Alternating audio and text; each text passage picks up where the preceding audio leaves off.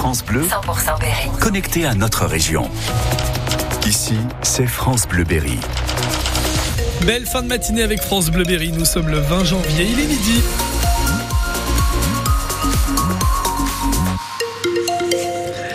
À midi, les infos avec vous, Gaëlle Fonteny, bonjour. Bonjour Dorian, bonjour à tous. On commence avec la météo. Oui, avec du soleil cet après-midi qui devrait nous accompagner un petit peu partout dans le Cher et l'Indre. Quelques nuages en toute fin d'après-midi, on fait le point complet juste après vos infos. Les tangos bien décidés à en remontrer ce soir. Éliminées mercredi soir en Eurocup, les basketteuses de Bourges ne sont pas au mieux. Elles restent sur 2 défaites de suite en championnat. Alors ce soir, les filles de Bourges reçoivent dans leur palais des sports du Prado les nordistes de Villeneuve d'Ascq pour le compte des quarts de finale de la Coupe de France. Une réaction des Berruyères est vivement attendue, Sylvain Rogy. L'élimination dès les 8e de finale de Eurocup, malgré un succès lors de la manche retour face au Beşiktaş d'Istanbul, ce n'était évidemment pas prévu au programme, avec des conséquences financières, ce qui fait dire au directeur général berruyer, Valentin Cavelier. Forcément, c'est un échec. Après, oui, c'est vrai qu'on a 3 matchs qu'on avait bien prévu d'organiser pour nos supporters qu'on n'aura pas, donc il y aura des recettes en moins, c'est évident. Et les 2 fois on a joué l'Eurocup, on l'a gagné, donc forcément il y a un sentiment d'échec, mais bon, c'est que des points, entre guillemets, qui vont nous aider à rebondir. Le rebond face à des nordistes qui, lors des 6 dernières confrontations avec Bourges, l'ont emporté. Alors du coup, est-ce que Olivier Lafargue, l'entraîneur berruyer, est menacé? C'est pas parce qu'on a quelques défaites de suite qu'il faut tout jeter. Donc aujourd'hui, il faut que tout le monde reprenne confiance et que, entre guillemets, la situation s'inverse. Mais on a totale confiance en notre staff et en nos joueuses pour pouvoir inverser la tendance. Pour retrouver l'Eurocup, les Berruyères doivent remporter la Coupe de France. Cela passe par une qualification ce soir ou terminer première en phase régulière en Ligue féminine ou être sacrée championne de France. Cette saison est sans doute la plus compliquée depuis des années dans la cité berruyère. Et c'est à vivre à 20h ce soir au Prado. Début de saison aussi pour le coureur cycliste vierzonais Marc Sarro avec la Classica Valenciana en Espagne. Le Berrichon court pour la Groupama FDJ.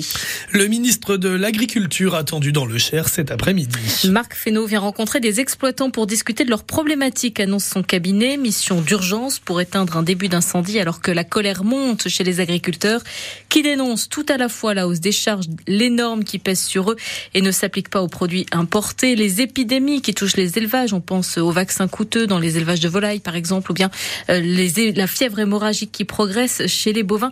Beaucoup de sujets sur la table, Irène Prigent. Alors, ils manifestent. Il y a eu les panneaux d'entrée de ville retournés. Il y a eu aussi le défilé de tracteurs à Châteauroux début décembre. Et depuis 3 jours, le blocage de l'A64 au sud de Toulouse. Contexte tendu donc, alors que le salon de l'agriculture se profile dans 1 mois. Le tout nouveau gouvernement Attal est sommé d'agir dans l'urgence, d'où le déplacement de Marc Fesneau dans le Cher cet après-midi. Tandis que les représentants des syndicats agricoles sont invités dans les préfectures ce week-end. À Châteauroux, ils seront reçus cet après-midi 15h. Le ministre de l'Agriculture vient en voisin, il est originaire du Loir-et-Cher. Il prendra ensuite la direction de la Vendée où il est attendu lundi pour parler là-bas des problématiques de gestion et de partage de la ressource en eau. Et Marc Fesneau attendu donc dans le Cher cet après-midi. 5 camions détruits dans un incendie sur la déchetterie de Drevant, c'est près de Saint-Amand-Montrond dans le Cher. Les riverains ont donné l'alerte en voyant les flammes. Le feu a pris, semble-t-il, dans une cabine. Il s'est propagé aux autres camions stationnés. Les pompiers ont tout de même réussi à sauver 9 poids lourds menacés un temps par les flammes. Il n'y a pas de blessés. Abusancé dans l'Indre, un terrible drame hier en fin d'après-midi. Un jeune de 18 ans s'est tué dans un accident. Sa voiture a fait une sortie de route. Une enquête est en cours.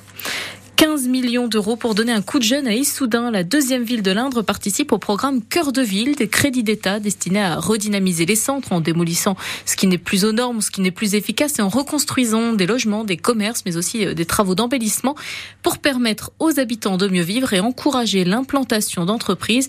Hubert Hervé, le directeur régional d'Action Logement, c'est le plus gros bailleur social de France avec 20 000 logements dans la région Centre-Val-de-Loire. Il confirme que le programme Cœur de Ville va grandement aider. Ça devrait, pour ce qui concerne nos interventions, permettre de remettre à disposition des logements sur le centre d'Issoudun. Sur la première période, c'est 4 millions de travaux qui ont été réalisés sur le territoire d'Issoudun grâce au groupe Action Logement dans le cadre des opérations qui ont été faites. 3 opérations, 38 logements qui sont sortis de terre et nous on a financé ces 4 millions de travaux à l'aide de 2 millions un peu plus de 2 millions d'euros de financement d'Action Logement. Action Cœur de Ville, c'est tout l'intérêt. C'est 38 logements qui sont sortis de terre, ou pour certains qui sont en train de sortir de terre. Il y en a qui sont actuellement en cours de commercialisation. Donc si vous entendez parler de salariés jeunes, puisque c'est des petites typologies, si ma mémoire est bonne, qui souhaitent habiter le centre-ville d'Issoudun, qui n'hésitent pas à prendre contact avec nos services dans toutes les agences d'Action Logement sur le Centre-Val-de-Loire. Et là, on en a bien entendu sur la préfecture de région. Donc ils peuvent venir directement à l'agence pour faire acte de candidature. Un nouveau rassemblement pour la paix cet après-midi dans le Cher à Bourges. Le collectif pour une paix juste et durable entre Israéliens et Palestiniens, qui regroupe une quinzaine d'associations, de syndicats, de partis politiques, appelle à se retrouver à 14h30 devant l'ancienne maison de la culture avant une manifestation dans le centre-ville de Bourges. Et ils manifestent tous les samedis comme cela depuis le début de la guerre entre le Hamas et Israël. Le collectif réclame un cessez-le-feu immédiat. Pas simple d'apprendre à parler français, c'est sans doute encore plus compliqué quand on commence adulte. La médiathèque de Bourges a lancé depuis octobre des ateliers de français pour faciliter l'intégration des personnes étrangères. C'est une initiative de 2 personnalités de la médiathèque et Michel Bégouin, ils sont très fréquentés. Bonjour. Je m'appelle Victor.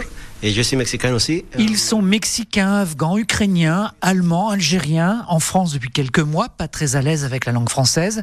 Ils suivent généralement 2 heures de cours de français par semaine, ailleurs, une formation obligatoire, mais viennent ici en plus pour progresser plus vite. On va parler un petit peu de tout, ça peut être des métiers, de soi-même. Sylvette Mauduidé, agent à la médiathèque. C'est important qu'ils parlent de chez eux, des spécialités. On a fait un repas, oui, familial, on a mis la musique... Pas de livres ici, tout repose sur la conversation. Ça leur permet de ne plus avoir peur de parler. Ce soir-là, un exercice à partir d'une photo. Vous allez dire à quoi ça vous fait penser. Certains en viennent à se confier. Adelino est angolais, il a choisi la photo d'une vieille dame pensive, peut-être seule et plutôt triste comme lui en ce moment. Quelque temps, je pense beaucoup les difficultés j'ai passées. Ma famille, c'est très loin avec moi. C'est ce qui revient beaucoup, la difficulté pour se faire des amis en France. Mais il faut s'accrocher et ces ateliers contribuent sans doute à progresser. Bon, c'est vrai que là, on avait 2 jeunes Afghans, là aujourd'hui, se sont décommandés parce que, en fait, ils attendaient d'être pris à l'université d'Orléans. Je pense que ça a aidé, oui. Beaucoup en profitent pour emprunter des magazines qui les aident par la lecture à mieux maîtriser la langue française. Un reportage de Michel Benoît retrouvé sur France Bleu.